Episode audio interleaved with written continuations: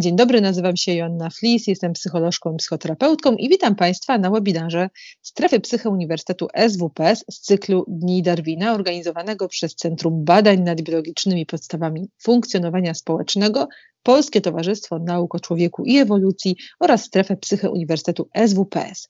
Dziś rozmawiać będziemy o religii, ateizmie jako zjawiskach naturalnych. Będziemy rozmawiać o tym, skąd się wzięła religia, jaka jest rola środowiska, a jaka jest rola genotypu w kształtowaniu zachowań czy przekonań religijnych, dlaczego niektórzy wierzą, a niektórzy nie i czy można wyróżnić pewne charakterystyki środowiskowe, które sprzyjają lub hamują religijność człowieka.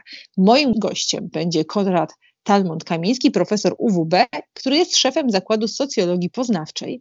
Jego badania koncentrują się na poznawczych i ewolucyjnych podstawach religii. Studiował na University of Melbourne i University of Western Ontario. Uzyskał doktorat z filozofii na Monash University w Australii i był stypendystą Instytutu Ewolucji i Badań Poznawczych imienia Konrada Lorenza w Wiedniu, a w 2014 roku wydał książkę Religion as a Magical Ideology nakładem wydawnictwa Routledge w książce tej argumentował, że religie łączą sobie poleganie na poznawczych produktach ubocznych typowych dla wierzeń i praktyk magicznych, a także na typowej dla ideologii funkcji motywowania prospołecznych zachowań.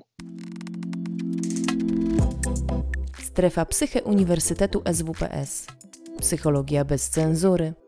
Więcej merytorycznej wiedzy psychologicznej znajdziesz na psycheswps.pl oraz w kanałach naszego projektu na YouTube i Spotify. Zapraszamy. Witam panie profesorze. Możemy zacząć od e, pierwszego pytania, bardzo szerokiego, bo o tym już rozmawialiśmy przed wejściem e, tak. na YouTube'a. Skąd się wzięła religia? Okej, okay, tak więc właśnie. E, pytanie jest problematyczne i to z takiego powodu, który może nie być oczywisty. Mianowicie, może zacznę od tego, że jednym z takich bardzo znanych badaczy E, religii jest antropolog poznawczy, który nazywa się Pascal Boyer. On e, często mówi, że nie ma czegoś takiego jak religia. Gdzie to, znaczy? to, brzmi, to, brzmi, prawda, zupełnie dziko, szczególnie biorąc pod uwagę, że jest badaczem religii. Mhm. Chodzi o to, że pojęcie religia nie wydaje się identyfikować Y, jednego takiego y, rodzaju naturalnego. Y, nie identyfikuje rzeczy jednej, co do której można mieć teorię. Problem jest taki, że po prostu szereg różnych innych, różnych rzeczy jest nazywanych mianem religii. E, pomyślmy o tym, jak różna, różna jest ta religia, którą, o której oczywiście w Polsce normalnie ludzie myślą, jak się mówi o religii, czyli oczywiście chrześcijaństwo, czyli katolicyzm, e, gdzie mamy do czynienia z czymś, e, co jest oparte na międzynarodowej, ogólnoświatowej organizacji. E, to jest e, ogromna instytucja, prawda, są dogmaty, etc., etc., etc., etc. W porównaniu z czymś takim jak różne religie plemienne, mhm. gdzie nie ma czegoś takiego jak osoby, które zostały w jakiś sposób ustanowione przedstawicielami tej religii, tylko po prostu są pewne praktyki, które są kontynuowane, y, gdzie pewne osoby oczywiście tutaj działają, prawda, jako szamani albo coś w tym rodzaju, ale to po prostu wynika z tego, że akurat tym się zajęli, e, gdzie te rodzaje przekonań są zupełnie inne. E, właśnie często dla osób z e, naszego e, koła kulturowego jest dziwne, że w tego rodzaju religiach to, kto stworzył świat na przykład, może są jakieś, prawda, mity co do tego, ale to gra bardzo małą rolę. W tego rodzaju religii, co jest ważne, to jest to, jak zarządzać swoim, swoimi relacjami z, na przykład z duchami e, przodków, którzy w jakiś sposób mogą wpływać na nasz dobrobyt. Prawda? E, zupełnie innego rodzaju praktyki, zupełnie innego rodzaju e, organizacja społeczna, etc., etc., etc. A tak więc, kiedy zadajemy pytanie, skąd się wzięła religia, to trzeba zdawać sobie sprawę, że to wchodzi o całą masę różnych rzeczy. Gdzie oczywiście coś takiego jak katolicyzm to jest coś, co jest w miarę niedawne, a takie religie właśnie plemienne to jest coś, co już istnieje od no, dużo, dużo dłużej niż historia nam o tym mówi. Pytanie, pytanie, jakie funkcje w takim razie te różne religie pełniły w życiu człowieka? Po co człowiek ją wymyślił? Dokładnie. E, I to też prawda, znowu jest kwestia, bo oczywiście jak się zadaje pytanie, yy, skąd się wzięła religia, to z punktu widzenia ewolucyjnego od razu kłania się yy, prawda, Nikotinbergen i jego cztery słynne pytania, mhm. gdzie jedna to jest właśnie jak wygląda historia ewolucyjna, tego jak wygląda historia rozwojowa, ale też kwestia funkcji tutaj się pojawia. Tak. No cóż, e, tutaj też wydaje się, że odpowiedzi będą bardzo różnorakie.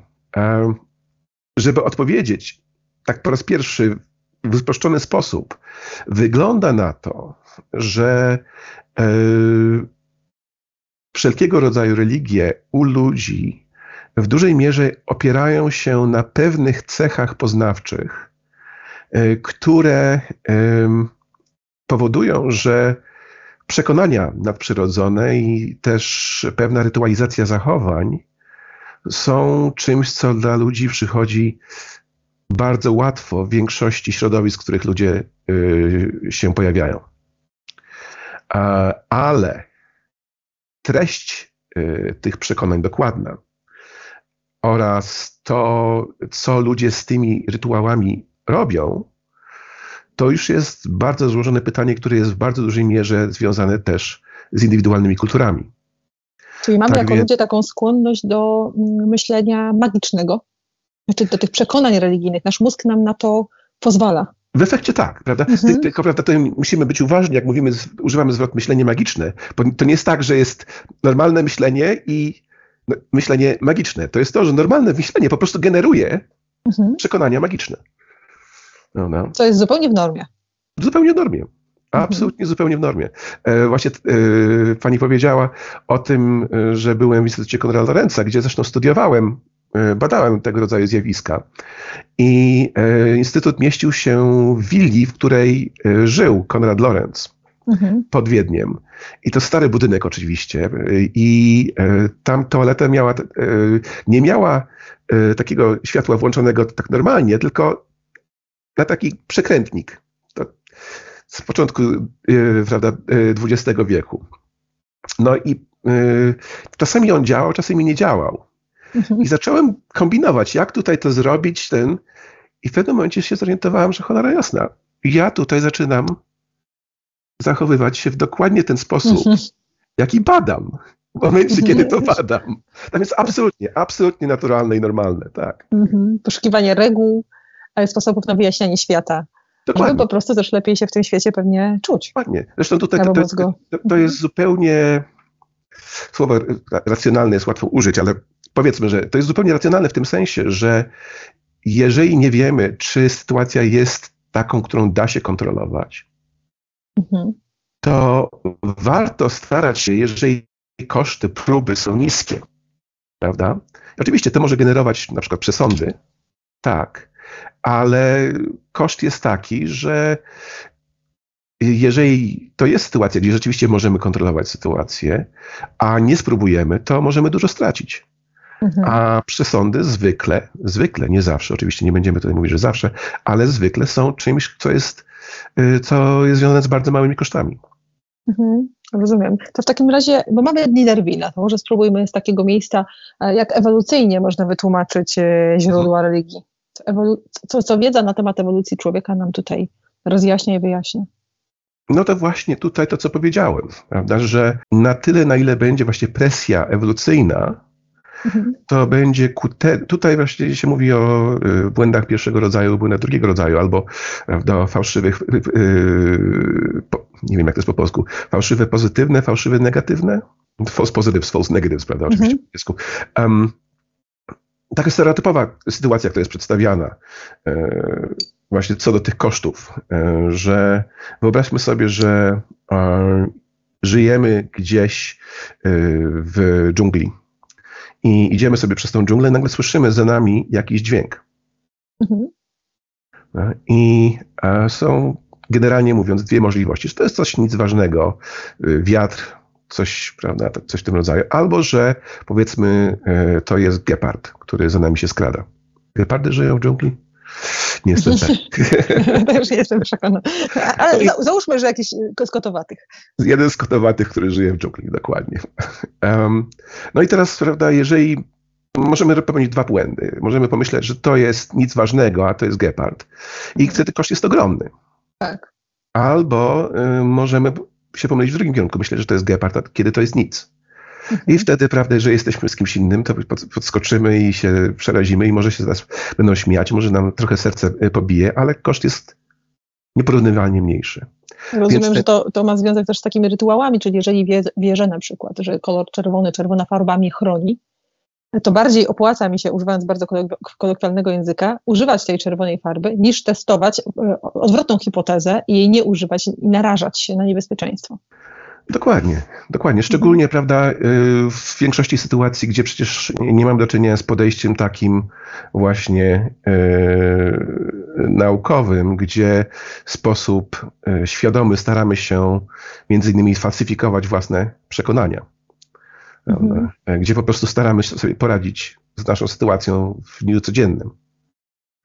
Um, I prawda, tutaj też jest ważne to, że yy, wiadomo, że yy, i przekonania nadprzyrodzone, religijne, magiczne, przesądy, etc. I y, też tego rodzaju y, praktyki z tym związane się częściej pojawiają, są bardziej rozbudowane i mają większe znaczenie w społeczeństwach, w sytuacjach, w okresach, y, gdzie mamy do czynienia z większym ryzykiem, gdzie poziom niepokoju, który odczuwamy, jest podwyższony. I to oczywiście mhm. jest znowu bardzo sensowne, ponieważ w, w sytuacji, gdzie środowisko jest niebezpieczne, to tym bardziej powinno się unikać błędów tego właśnie rodzaju e, drugiego, czyli e, fałszywych, e, negatywnych. Negatywnych. Mhm. Rozumiem. A to, to, w takim razie spróbujmy jeszcze się zastanowić nad tym, jaka jest rola środowiska, a jaka jest rola genotypu w kształtowaniu zachowań czy przekonań religijnych. To bardziej to, przeważa. Mhm. Tak, prawda. Tutaj to już powiedziałem, że takie podstawowe warunki e, właśnie związane z poziomem, wywołujące wyższy poziom niepokoju grają ogromną rolę, ale e, no cóż, przecież kluczowym, kluczowym elementem w całej tej składance jest kultura. Mhm. Ludzie, którzy się wychowali e, w społeczeństwie, gdzie główną religią jest katolicyzm, zwykle wychowają się na katolików, mhm. prawda? a nie na buddystów, nie na Shinton, nie na cokolwiek innego. Um, więc e, ogromna większość tego, co jest nazywane religią, jest przekazywane po prostu e, kulturowo. Mhm. E, pewne podstawy e, poznawcze ku temu, żeby ludzie byli na to podatni, istnieją i też ograniczają to, jakie te religie mogą być. E, to nie jest tak, że e, tak, prawda, jak niektórzy myślą, że ludzie wszystko uwierzą. To nie, to nie jest tak, że ludzie we wszystko uwierzą. Ludzie uwierzą w bardzo konkretne rzeczy. Mhm. Jak się popatrzy na właśnie różnego rodzaju religie na świecie, one mają bardzo wiele wspólnych cech. Jakie to e, są cechy? To właśnie po pierwsze jest to, że mamy standardowo do czynienia z wchodzeniem w interakcję w, z istotami, które mają pewne zdolności nadprzyrodzone. Religie właśnie się opierają właśnie na organizowaniu tych interakcji. E, dlatego właśnie, że też widać tak dużo tych podobieństw, to właśnie nie całkowicie, niekoniecznie się zgadzam z Pascalem Boyerem, że mhm. nie ma czegoś takiego jak religia. E, z drugiej strony świetnie rozumiem e, to, jak on to mówi, ponieważ czasami się słyszy naukowców zajmujących się właśnie kognitywistyką religii, to jest właśnie ta dziedzina, mówiących, że no, ponieważ mamy takie tendencje, to religia będzie zawsze z nami. Mhm. Co z jednej strony jest prawdą, ale z drugiej strony jest mocno wprowadzające w błąd, Ponieważ to może powodować właśnie w kontekście takiej kultury jak Polska, że się powie, aha, to znaczy, że katolicyzm zawsze będzie wśród ludzi, zawsze będzie grał znaczącą rolę. Co mhm. jest fałszywe. Nie ma żadnego powodu, żeby tak uważać. Żeby tak było, rozumiem. Czy, mhm.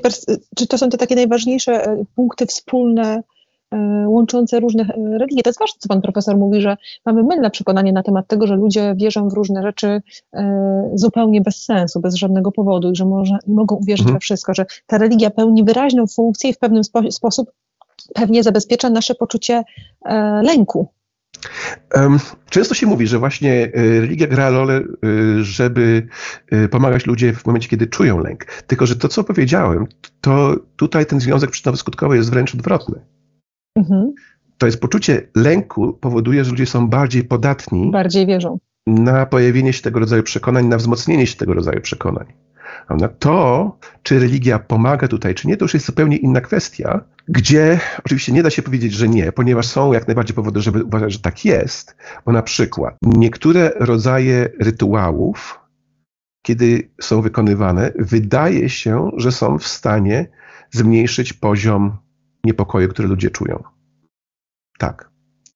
Też, i tutaj zacznę mówić o czymś, co wydaje się być potencjalnie kluczową funkcją religii, ale już nie tych plemiennych, tylko właśnie takich jak chrześcijaństwo, e, to tradycyjnie wydaje się, że tego rodzaju e, religie jednak grały ważną rolę w organizowaniu społeczeństw ku temu, żeby właśnie był wysoki poziom współpracy w tych społeczeństwach, co pozwalało e, tym społeczeństwom radzić sobie z różnego rodzaju zewnętrznymi niebezpieczeństwami, co oczywiście w efekcie zmniejszało poziom niepokoju, bo po prostu żyło się bardziej bezpiecznie. Mhm. I tutaj ktoś może powiedzieć, no ale przecież y, religie robią całą masę różnych innych rzeczy. No oczywiście, że tak. Prawda? Ale to jest typowe, jeżeli mamy do czynienia z czymkolwiek, co jest efektem ewolucji, że tylko dlatego, że ma jedną funkcję, to nie znaczy, że po pierwsze nie ma innych funkcji, e, a po drugie, że nie ma całej masy innych efektów. A można wysnuć w takim razie taki odwrotny zwią związek, że ateizm jest efektem tego, że ludzie czują się bezpiecznie? Wynikiem tego, że ludzie w takim razie zaczęli czuć się bezpiecznie, czy jego historia jest zupełnie inna? Powiem tak, w tym momencie jeszcze nie jest jasne, co wywołuje to, że w wielu społeczeństwach rozwiniętych mamy do czynienia z daleko idącą sekularyzacją. Teza tak zwanego bezpieczeństwa egzystencjalnego jest absolutnie jedną z głównych tez i zresztą szczerze mówiąc jest tezą, do której jestem bardzo przychylny sam ale pomimo tego, że jestem bardzo przychylny ku tej tezie, nie mogę powiedzieć, że to jest po prostu sprawa załatwiona i że wiadomo, że tak jest. W tym momencie właśnie prowadzimy badania w ramach projektu, który prowadzę, żeby właśnie zidentyfikować to, co wywołuje e, sekularyzację w naszych społeczeństwach. Mhm. Znaczy istnieją jakieś takie społeczności, w których ateizm jest od zawsze? Na przykład myślę o Japonii, czy, czy oni sobie radzą bez religii od zawsze, czy to jest stereotyp? To jest, to jest mhm. stereotyp. To jest, bardziej bym powiedział, się stereotyp związany z tym, że ludzie zakładają, że religia będzie wyglądać tak samo w różnych kulturach. Że, że musi być Bóg. Jakiś, albo przynajmniej kilku bogów. No, jakaś, jakaś postać. Powiem tak, nie jestem znawcą Shinto, prawda?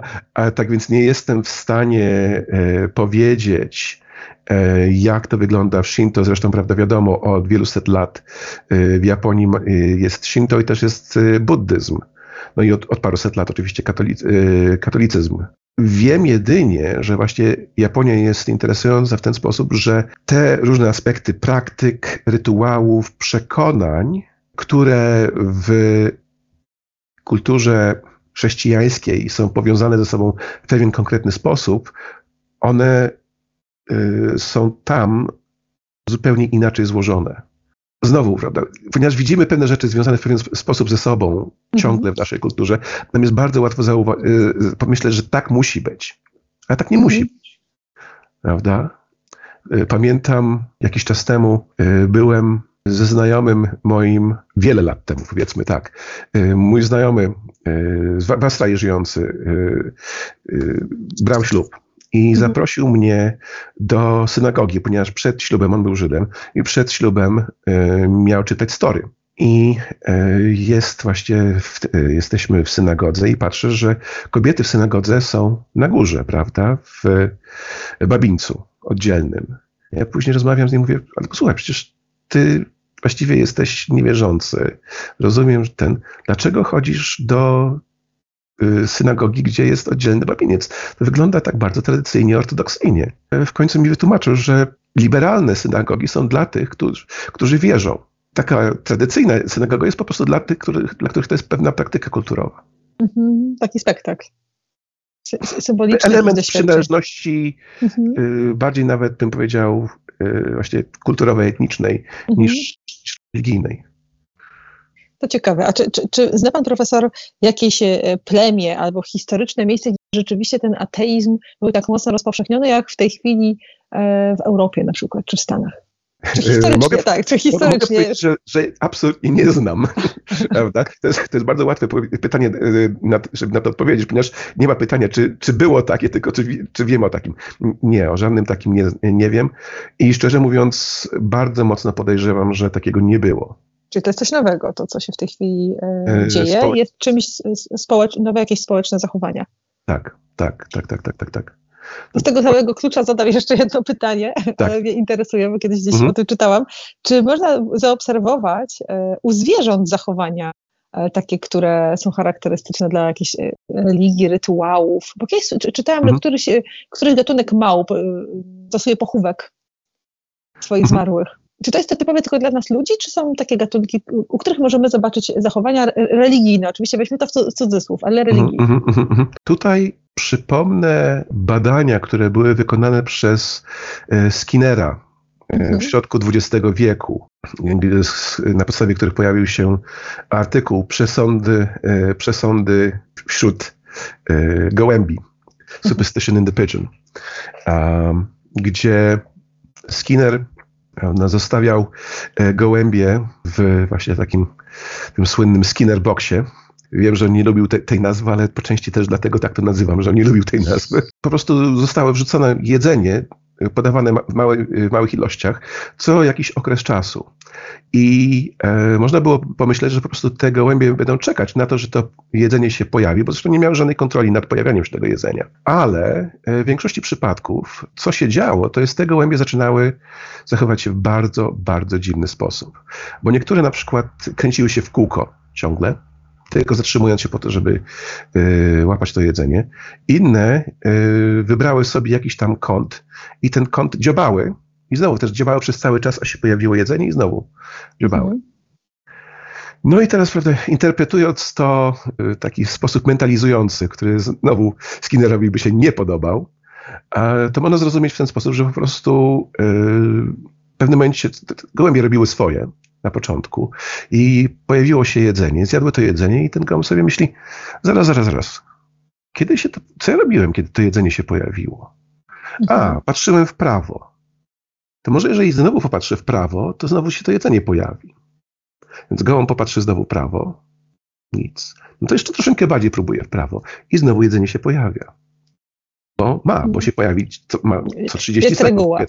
Jest reguła. Tak więc, tak więc y, gołąb sobie myśli, aha, muszę patrzeć w prawo, żeby się pojawiło jedzenie. No i proszę bardzo, zaczyna się kręcić w prawo, jak szalony, mhm. jedzenie się pojawia. Tak więc y, takie pojawianie się przesądnych y, zachowań i w bardziej złożonej formie zrytualizowanych zachowań jest czymś, co absolutnie się pojawia u zwierząt.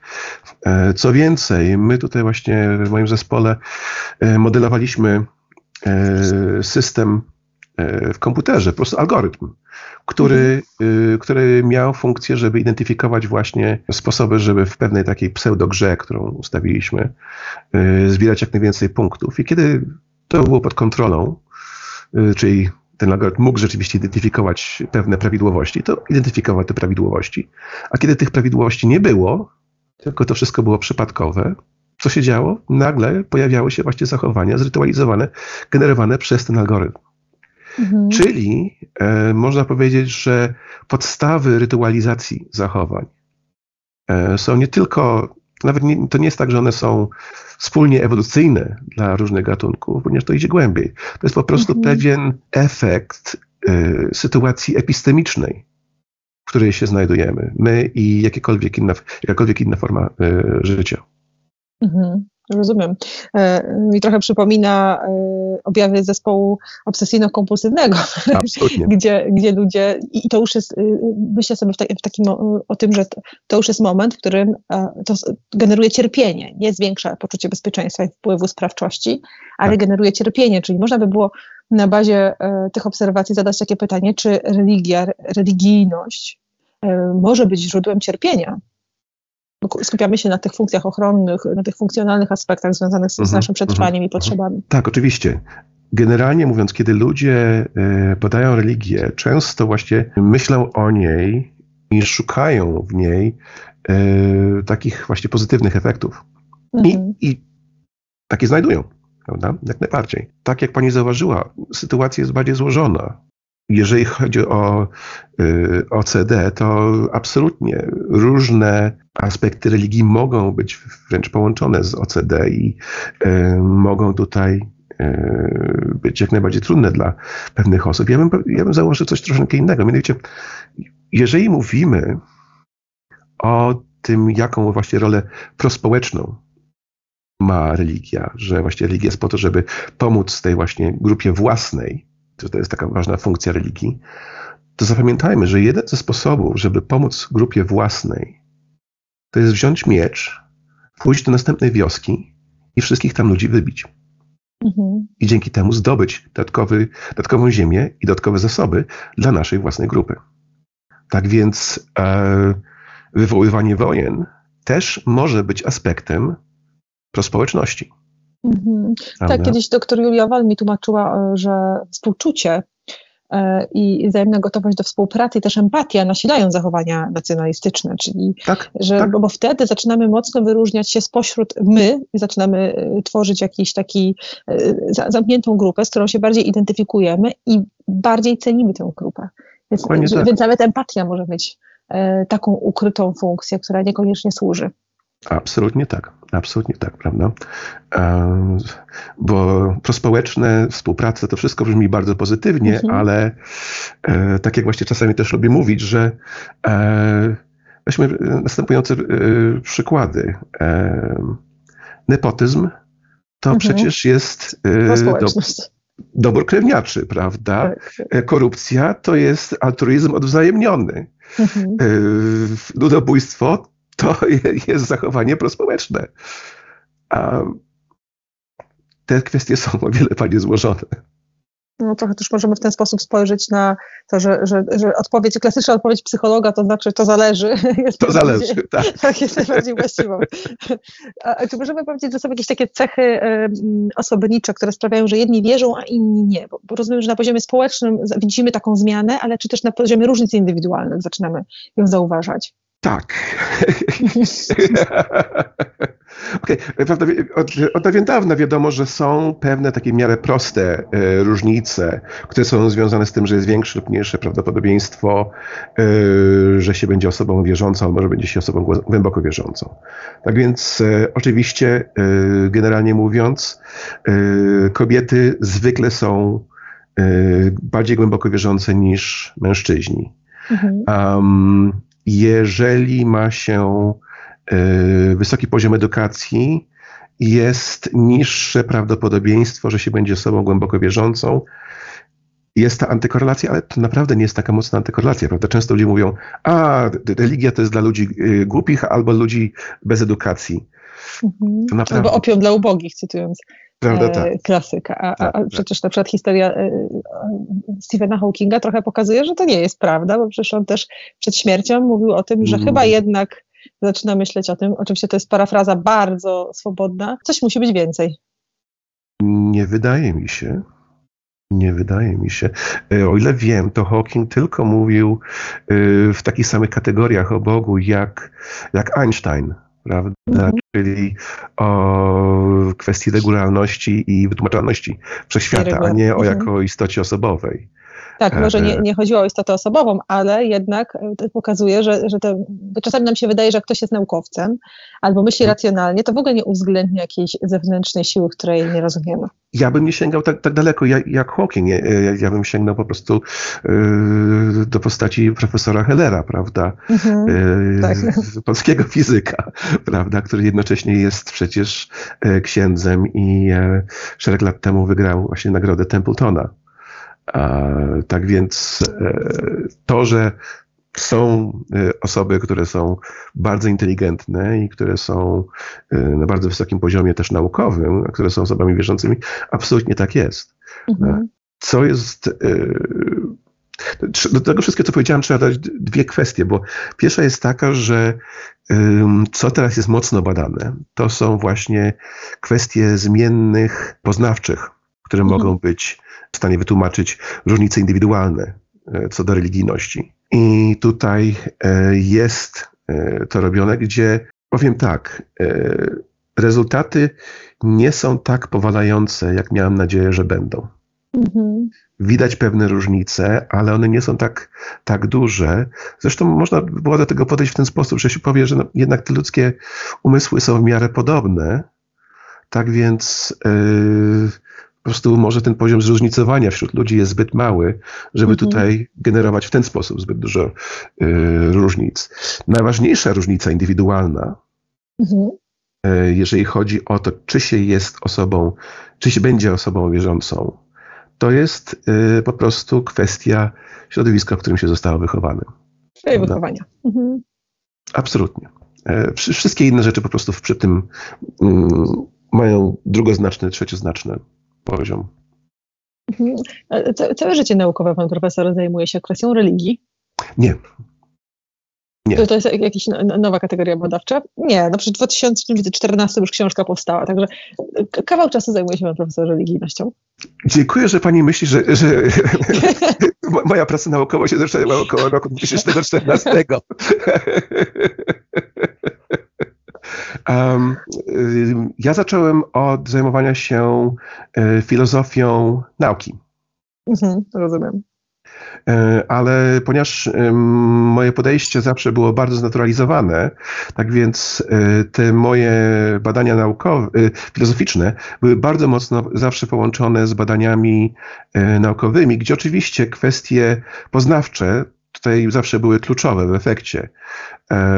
No i e, interesując się w efekcie, można by powiedzieć właśnie e, kognitywistyką nauki, zainteresowałem się też kognitywistyką religii, mhm. gdzie właśnie ten aspekt społeczny wydaje się być kluczowy, żeby rozróżnić pomiędzy tym wytłumaczyć to, że czasami ludzie zajmują się jednym, a czasami drugim.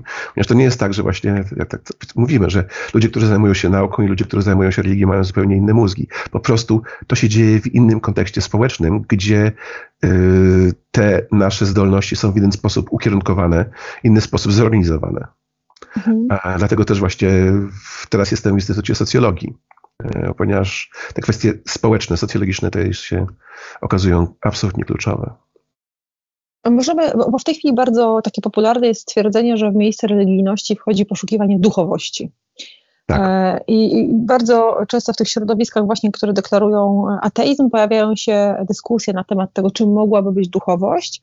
E, ja mam też takie obserwacje, że sporo jest nowego szamanizmu, który się też wkrada tam mhm, różnymi, mhm, mhm. różnymi e, ścieżkami. Czy mógłby pan profesor spróbować trochę rozróżnić te dwa pojęcia, religijność a duchowość? Wiem, że to jest bardzo e, skomplikowany proces, ale może chociaż, e, chociaż trochę. Może by powiedział tak, tak jak e, kwestia tego, czym jest religia, jest trudna do jednoznacznego wytłumaczenia, powiedzenia i, i prawda, zdecydowania, to wydaje mi się, że kwestia właśnie duchowości jest tym samym, tylko jeszcze do kwadratu. Wydaje mi się, że tam jest szereg różnych pojęć i w pewnej mierze z samym pojęciem jest trochę tak jak z tą nową duchowością, że jest yy, dla każdego tym, czym ta osoba chciałaby, żeby to było. Tak wracając do tego właśnie, co wcześniej mówiłem z Pascala Boyera, mam wrażenie, i to nie jest coś, co jest tak naprawdę mocno uzasadnione w tym momencie, ale mam wrażenie, że wiele tych właśnie form duchowości, które się pojawiają, z jednej strony jest podobne do y, tych form religijności bardziej właśnie dawnych, właśnie tych z, z, czasów plemiennych, etc. Mhm. Więc to, że to jest właśnie odniesienie do szamanu, wydaje się nie być e, przypadkowe, a z drugiej strony jest to, że y, ponieważ ta funkcja prospołeczna religii nie jest konieczna, ponieważ po prostu społeczeństwa rozwinięte potrafią utrzymywać wysoki poziom współ, e, współpracy wśród swoich członków, używając zupełnie innych środków, to też wydaje się, że trochę tak, prawda, jak właśnie jest z ewolucją, że jak się okaże, że coś nagle jest dużego i nie ma funkcji, to mhm. nagle różne inne potencjalnie funkcje się pojawiają i jest dopasowywane do tych nowych funkcji. Rozumiem, no. czyli to, tak jakbyśmy no. trochę nie potrzebowali tej funkcji prospołecznej religii, ale potrzebujemy rytual, y, y, myślenia takiego właśnie związanego z rytualizacją, mhm. więc ten szamanizm tutaj nam się bardziej sprawdza. No, właśnie, I to właśnie to jest to, że z rytuałami jest to, że ponieważ one same w sobie oryginalnie, ta tendencja nie ma żadnej funkcji, to to jest gotowe do, do czegokolwiek tak naprawdę. I nawet historycznie, jak się popatrzy na rytuały, to one mają bardzo różnorodne funkcje. Mhm. Dodałbym jeszcze jedną rzecz, mianowicie E, socjolog angielski David Vose ma taką teorię właśnie związaną z sekularyzacją, którą nazywa e, fuzzy fidelity theory, czyli to troszeczkę e, trudno na język polski przetłumaczyć, bo to troszeczkę brzmi jak e, włochata wierność albo coś w tym mhm. rodzaju. Znaczy, rozmyta wierność oczywiście, mhm. prawda? Um, on zauważył, że jak się patrzy na różne społeczeństwa, które się sekularyzują, to ten proces sekularyzacji wygląda bardzo podobnie u nich. Mianowicie rozpoczynając od sytuacji, gdzie właściwie niemal wszyscy są osobami wierzącymi, z kohorty na kohortę ta ten procent osób głęboko wierzących się zmniejsza i y, najpierw pojawia się grupa właśnie osób o rozmytej wierności. Mhm. Czyli to są osoby, które mają jak najbardziej przekonania nadprzyrodzone, y, może się angażują właśnie w różne praktyki, ale już nie są jakimiś takimi mocnymi członkami z religii zinstytucjonalizowanej. Mhm, w Polsce w Polsce wydaje mi się, że główny sposób właśnie takiej rozmytej wierności y, to jest taka y, katolicka, taki katolicki apateizm, bym powiedział. Mhm. Czyli y, to jest osoba, zapytasz się, czy jesteś katolikiem, ale rzeczywiście, że jestem katolikiem. A, a religia gra jakieś ważne znaczenie w twoim życiu? Nie, nie, nie. A kiedy byłeś w kościele? O, nie pamiętam. Mhm. Czyli instytucja, tak. wiele osób też mówi, wierzę w Boga, ale nie wierzę w Kościół. Nie? Też można tak mówić. Albo podziału. też prawda, są osoby, które, dla których te przekonania i te praktyki mają bardzo duże znaczenie, prawda, takie właśnie, gdzie mówimy o, o, duchowości, ale one nie są zorganizowane przez właśnie już Kościół, Kościół katolicki, tylko y, są albo czysto zindywidualizowane, albo są związane prawda, z jakimiś nowymi ruchami y, religijnymi, etc., etc., etc. I e, teraz, prawda, szereg badaczy myśli, aha, to jest nowa forma religijności, tak będzie teraz religijność wyglądać, ale jak się popatrzy właśnie znowu na te dane szeregu społeczeństw, to się okazuje, że ta faza to jest faza przejściowa. Że w pewnym momencie ta grupa osób, które ma takie zainteresowanie, dla których to jest ważne, też y, zanika. I to zresztą właśnie często widać w ten sposób, że dzieci osób, które y, wykazują tego rodzaju zainteresowania, same w sobie już y, tego nie mają mhm. i są po prostu osobami, które są zupełnie sekularyzowane. Rozumiem. Czyli my e, jesteśmy w trochę takiej fazie pośredniczącej pomiędzy osobami, które nie, nie mają już takich później potrzeb, tak to można nazwać? Czy nie znają? No właśnie, to też pokazywało tą funkcję e, środowiskową jednak w kształtowaniu tych zachowań wcześniej od siebie uczymy. Jak ludzie właśnie mówią o potrzebach y, mhm. religijnych, to um, zawsze jestem bardzo uważny, y, czy tak rzeczywiście można powiedzieć. Prawda? Bo Oczywiście są funkcje i jak są funkcje, to też można mówić o, o potrzebach, etc., etc., etc. Ale y, tak jak y, mówię, często te przekonania, te praktyki są w efekcie jako prawda, właśnie takie efekty uboczne generowane. Tak więc to, że ludzie się angażują w coś, to, że ludzie y, wierzą w coś, to nie znaczy, że oni mają takie potrzeby. Mhm. Prawda? Raczej tak. efekt uboczny pracy naszego, konstrukcji dokładnie, naszego Dokładnie, umysłu. dokładnie. Mhm. Tak więc mm, nie możemy po prostu tak łatwo, to jest bardzo łatwe w momencie, kiedy się dyskuje, dyskutuje o religii, yy, właśnie przeskoczyć z momentu powiedzenia, aha, ludzie tak robią, więc ludzie potrzebują tak robić. Mhm, tak. A to nie jest takie oczywiste, że ludzie tak potrzebują. Po prostu ludzie, hmm. to jest efekt uboczny konstrukcji naszego umysłu, ale też wzorców różnych kulturowych, środowiskowych, w których tak. wyrastamy. E, to bardzo ciekawe, co pan profesor mówi. A ta, ta, trzecia grupa, która e, jakby się wyłania, e, dzieci, osób z rozmytą religijnością, czy to jest taka grupa osób, która w ogóle już potem nie odnosi się do żadnych zachowań mających znamiona duchowych? Niekoniecznie. Um, to zależy od tego, jak, jak się ich zidentyfikuje w tych danych, które są dostępne. Um, mhm. Na pewno wiadomo jedno, mianowicie e, jak się popatrzy na takie społeczeństwa, które daleko już zaszły właśnie w procesie sekularyzacji, gdzie ludzie się nie identyfikują żadnym mhm. kościołem, że ludzie nie, nie chodzą do kościoła, że ludzie się nie modlą, prawda? Że ludzie nie mówią, że dla nich religia ma jakieś znaczenie, że, prawda, że są osobami wierzącymi, że Bóg ma dla nich jakieś znaczenie. To tak czy tak, nawet w tych populacjach y, poziom przekonań nadprzyrodzonych mhm.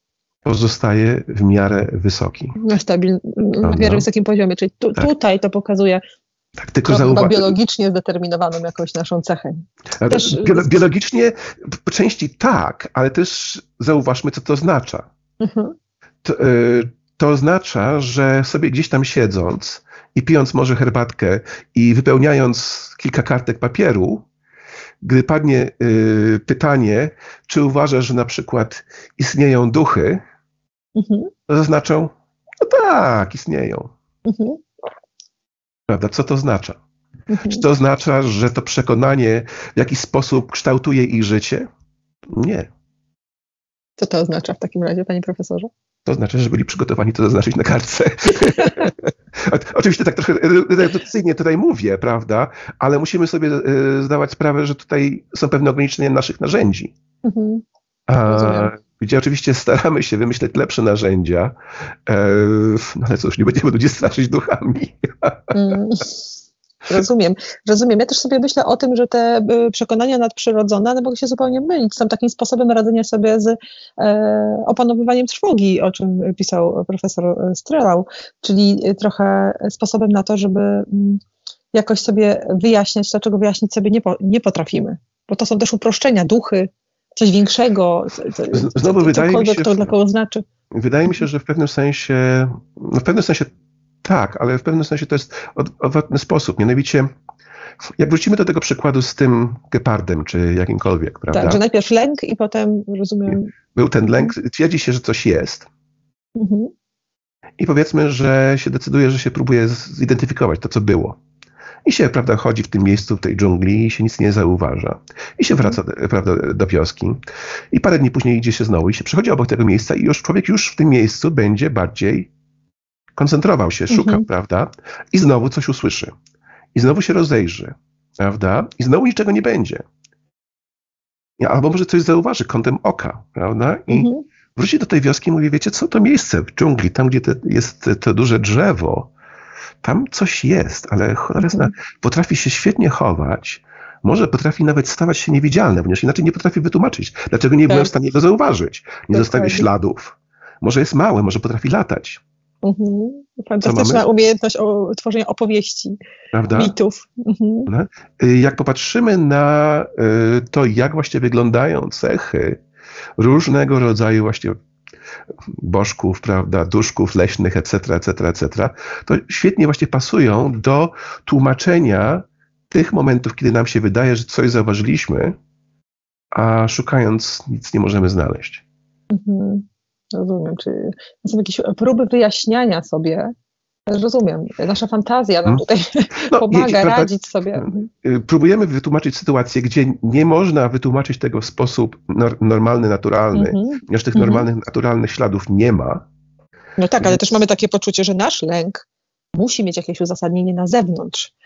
Bardzo często w psychoterapii tłumaczy się ludziom, że to, że, że ich e, niepokój nie jest faktem, mhm. szczególnie przy zaburzeniach lękowych, to, że czuję lęk, nie oznacza, że istnieje realne zagrożenie. To jest tak. część e, pracy mojego układu nerwowego. I, I, tutaj mamy taką podobną sytuację, w której y, te uczucia, poczucia są lokowane, źródła, ich źródła są lokowane na zewnątrz, nawet tak, jak nie mamy tak, tak faktów tak, tak, o tym świadczących. Mhm, mhm. E, to jest e, tak, właśnie e, w filozofii e, czasami się mówi e, o tym, że no przecież nasze zmysły mogą nam, nas okłamywać na temat stanu świata. Tak. Ja twierdzę, nie, nie są w stanie nas okłamywać co do stanu świata. My możemy źle zinterpretować informację, która została nam przekazana przez nasze zmysły. Na przykład, Bo mamy za mało zmysłów. Nie, nie, nie. Na przykład. Jakiś czas temu, pewnego e, dnia, nagle zauważyłem, że coś świecącego leżało na chodniku.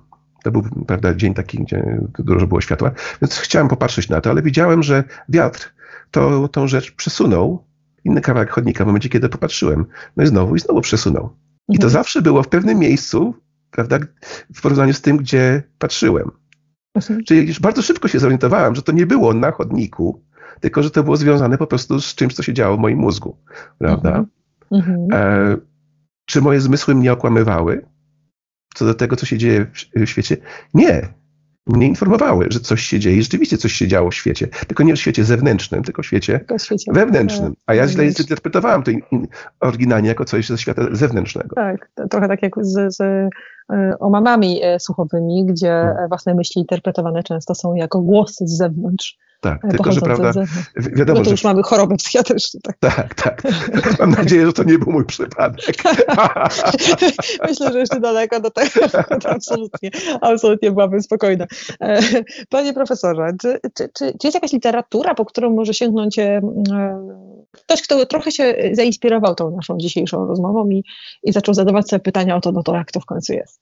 Polskojęzyczna czy anglojęzyczna? Myślę, że warto polecić polskojęzyczną, bo też myślę sobie, że ten, e, to zagadnienie jest tak skomplikowane, że e, pewnie dla większości łatwiej będzie czytać o tym w języku tym pierwotnym. No Ale no oczywiście, tutaj... że jest coś fantastycznego w języku angielskim, to proszę polecić.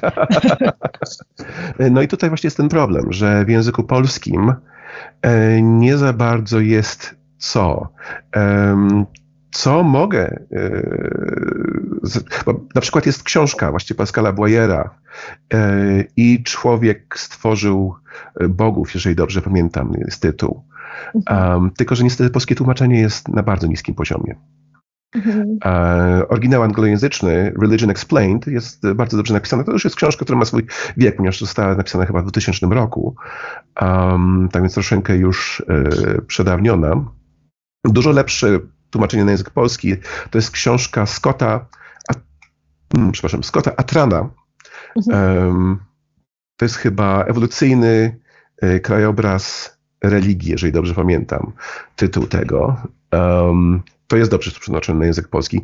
Też ma e, swoje lata. Co bym na pewno zasugerował, co jest książką, co właśnie przed chwilą wyszło, no parę miesięcy temu. E, to jest książka e, Dimitrisa Ksigalatasa. Ksigalatas mhm. przez X na początku, prawda? Która się po prostu nazywa Ritual. Mhm. Czyli rytuały. A, no, dokładnie. Dimitris właśnie bada e, rytuały od wielu lat. On teraz jest, prawda, takim młodym, gniewnym i bardzo znanym e, badaczem. E, I myślę, że tę książkę bardzo e, mogę spokojnie polecać. I tutaj najnowocześniejsze badania są przedstawiane. Świetnie, świetnie. To dziękuję w takim razie za polecenia w imieniu swoim i naszych słuchaczy dzisiejszych. E, dziękuję panie profesorze. Dziękuję ogromnie. Państwu dziękuję bardzo za to, że Państwo byliście, że jesteście zaangażowani, za Waszą aktywność. Zapraszam na kolejne webinary Strefy Psycho Uniwersytetu SWPS, a w międzyczasie zachęcam Państwa do czytania, oglądania i słuchania naszych materiałów na blogu Strefy Psyche Uniwersytetu, na YouTube i w serwisach podcastowych, między innymi na Spotify. Życzę Państwu dobrego dnia.